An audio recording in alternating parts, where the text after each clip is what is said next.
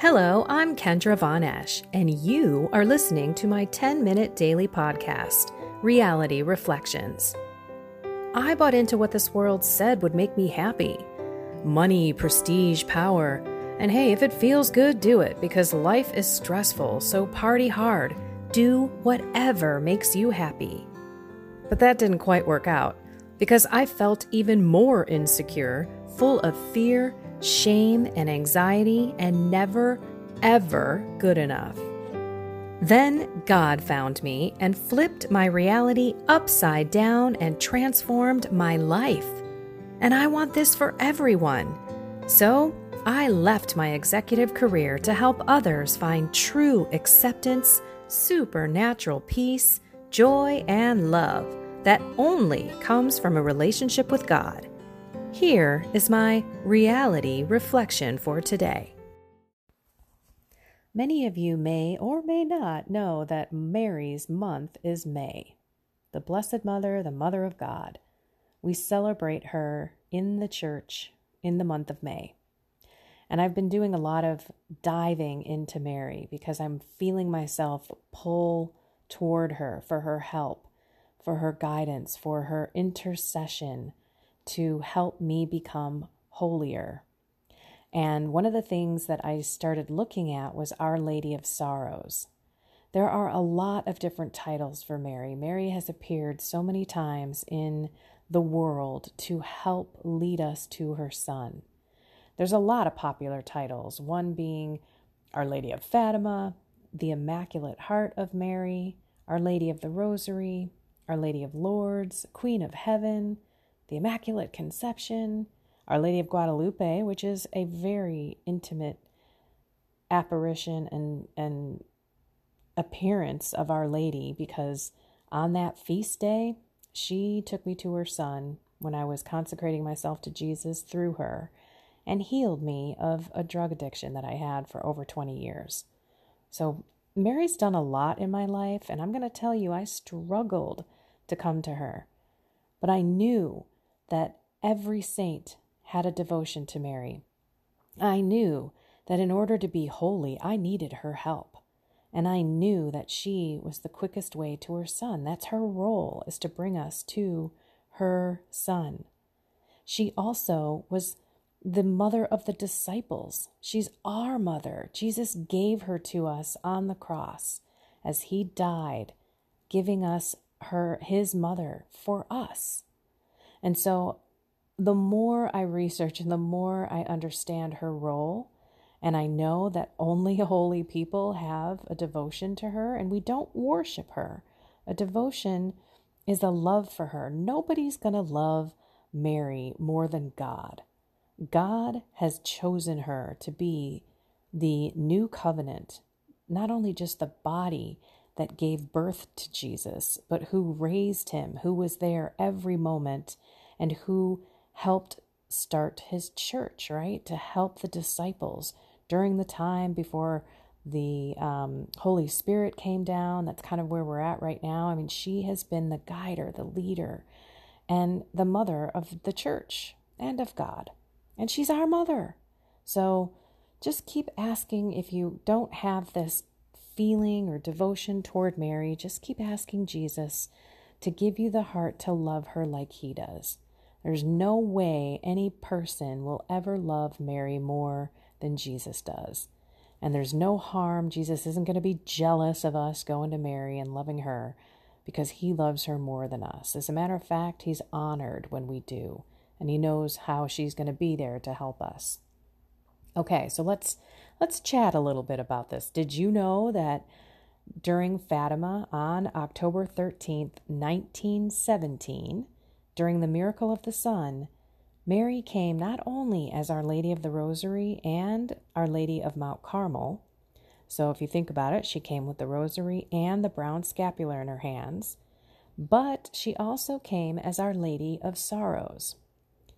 And Our Lady of Sorrows is tied to the feast day of the exaltation of the Holy Cross. So, September 14th is the exaltation of the Holy Cross, and that's a day where we, you know, think about the cross and Jesus dying on the cross for our salvation. The day after is Our Lady of Sorrows. So, those two, there's a huge connection there. And it's been around, the Our Lady of Sorrows devotion has been around for centuries. It's beyond the prayers of the seven sorrows because there are seven promises and Jesus added another four. So let me talk to you a little bit about these because this might be something that you want to begin. Because I think we need to honor Our Lady for all that she did, for her, you know, immaculate heart, for her sinless, virgin like humility and life that we are supposed to be imitating, we owe her so much. So, let me just get into a little bit about how this devotion began in case you're curious.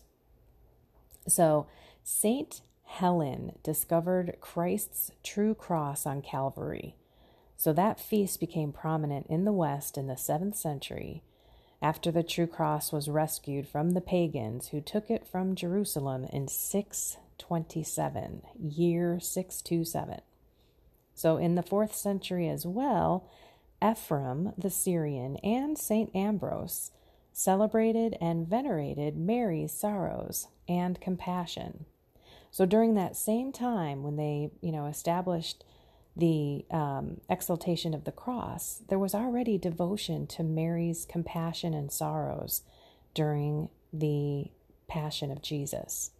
So in 1239, the sorrows of Mary standing under the cross became the main devotion of the new order called the Servants of Mary or the Servites.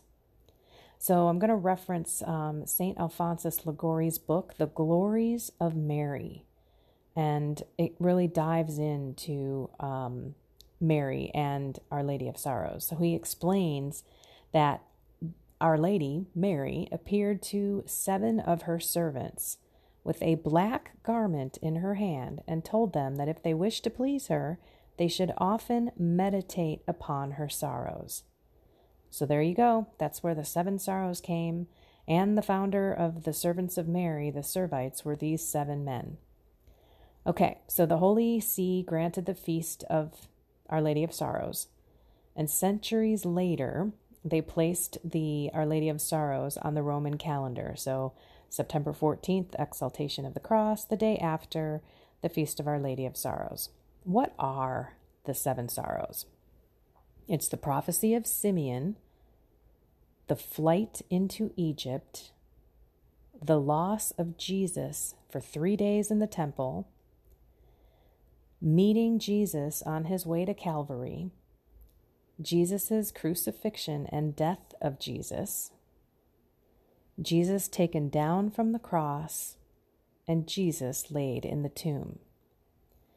So, if we go back to that book by St. Alphonsus Liguori, The Glories of Mary, he goes into great detail about all of those um, seven sorrows, and he he dives into the quotes uh, and ideas and, and understandings into Mary's sorrows by many, many saints.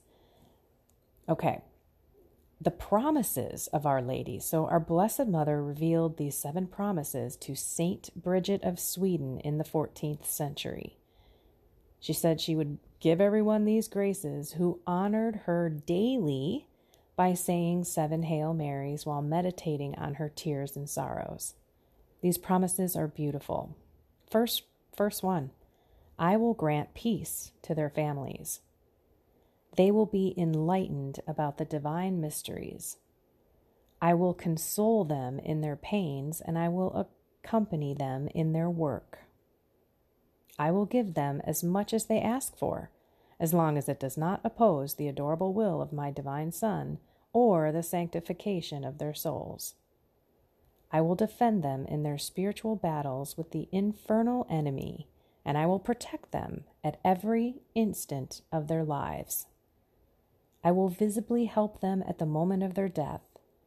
They will see the face of their mother. The last one, I have obtained this grace from my divine Son, so that those who propagate this devotion to my tears and sorrows will be taken directly from this earthly life into eternal happiness, since all their sins will be forgiven, and my Son will be their eternal consolation and joy. Wow. Wow. Okay, now there are promises of Jesus. So again, back to St. Alphonsus's book, you can read more, The Glories of Mary. He goes into the four promises that Jesus made for those who were devoted to his mother's sorrows. So he um, says that Saint Elizabeth of Hungary, in her revelation, her private revelation, it says that after she said that after the assumption of the Blessed Virgin into heaven, St. John the Evangelist desired to see her again. The favor was granted to him, his dear mother appeared to him, and with her Jesus also appeared. Then the saint heard Mary ask her son to grant some special grace to all those who are devoted to her sorrows. And Jesus promised her four principal uh, graces. Here we go. And the first one that those who before death invoke the Divine Mother in the name of her sorrows should obtain true repentance of all their sins. Second, that he would protect all who have this devotion in their tribulations, and that he would protect them especially at the hour of death. Three, that he would impress upon their minds the remembrance of his passion, and that they should have their reward for it in heaven. And four, that he would commit such devout clients to the hands of Mary, with the power to dispose of them in whatever manner she might please, and to obtain for them all the graces she might desire. Wow, this is intense. This is an intense devotion. So here's a couple more things that I'll get to, and then I'll wrap up here. But um, there's many, many saints who have devotion to Mary and many who have a devotion to her sorrows because most saints also meditated on the passion of Jesus. The holier you get, the closer you get to his wounds and to his precious blood and his suffering. And you begin to suffer and want suffering to, to align yourself with Jesus. So let's see. And again, these are in the book of St. Alphonsus Liguori uh, the glories of Mary. All right, let's see. Saint Bernardine said that if all the sorrows of the world were united, they would never equal that of the glorious Virgin Mary. She has a sea of grief at the Passion. Saint Bonaventure asks this of Mary O Lady, where art thou? Near the cross? No, Rather, thou, art on the cross, crucified, sacrificing with thy Son. And Mary even told St. Bridget that even after Jesus' death and ascension into heaven, whether she was working or eating, the memory of his passion was deeply imprinted and always on her tender heart. So an angel came to St. Bridget and told her as the rose grows up amongst the thorns, so the Mother of God advanced in years in the midst of sufferings. And as the thorns increased with the growth, with the growth of the rose, so also did the thorns of her sorrow increase in Mary, the chosen rose of the Lord. As she advanced in age, and so much more deeply did they pierce her heart. So the older she got, the more pain she felt for the world, who were basically ignoring her as the mother of God and turning away from her son. The angel also told St. Bridget that Mary was so merciful and kind. She was willing to suffer any pain rather than to see souls unredeemed or left in their former perdition. It may be said that this was the only consolation of Mary in the midst of her great sorrow at the passion of her Son, to see the lost world redeemed by his death, and men who were his enemies reconciled with God. But unfortunately, Mary complained to St. Bridget that few pitied her, and most lived forgetting her sorrows. I look around upon all who are in the world, if by chance there may be any to pity me, and meditate upon my sorrows, and I truly find very few. Therefore, my daughter, though I am forgotten by many, at least do not thou forget me. Behold my anguish, and imitate, as far as thou canst, my grief. So, this is really what the saints did. They meditated on the suffering of Jesus. And when we look to Mary and we think about think about how much more her grief was as the mother of God, the pure virgin, the one who raised Jesus, the one who knew, the one who lived with God in her. Think about her sorrow in comparison to ours. So we should really meditate on the pain and anguish that she went through. All right, let's go back to that Fatima connection and Sister Lucia. Sister Lucia is the longest living visionary of the children. The other two died at a pretty early age, and uh, Sister Lucia passed away in 2005. So she has a book named Calls from the Message of Fatima, and she makes this connection um, of Mary to the cross. She says, Mary made one with Christ and is the co redemptrix of the human race. So, Sister Lucia explains how at Calvary she suffered and agonized with him, receiving into her immaculate heart the last sufferings of Christ, his last words, his last agony, and the last drops of his blood, in order to offer them to the Father. Sister Lucia says, in her own interpretation of the vision of Our Lady of Sorrows, she says, God wishes to show the value of suffering, sacrifices, and immolation for the sake of love. In the world of today, hardly anyone wants to hear these truths. Such is the extent to which people are living in search of pleasure, of empty worldly happiness, and exaggerated comfort. But the more one flees from suffering, the more we find ourselves immersed in a sea of afflictions, disappointments, and suffering. Okay, so how do we console our Blessed Mother? Again, Fatima has the answers. So during the July 13th apparition, Our Lady told the children and mark this point in the podcast so you can write this down and put this in your wallet, put it in your pocket, put it somewhere so that when you actually make sacrifices in your life and you offer them up, you can say these three things.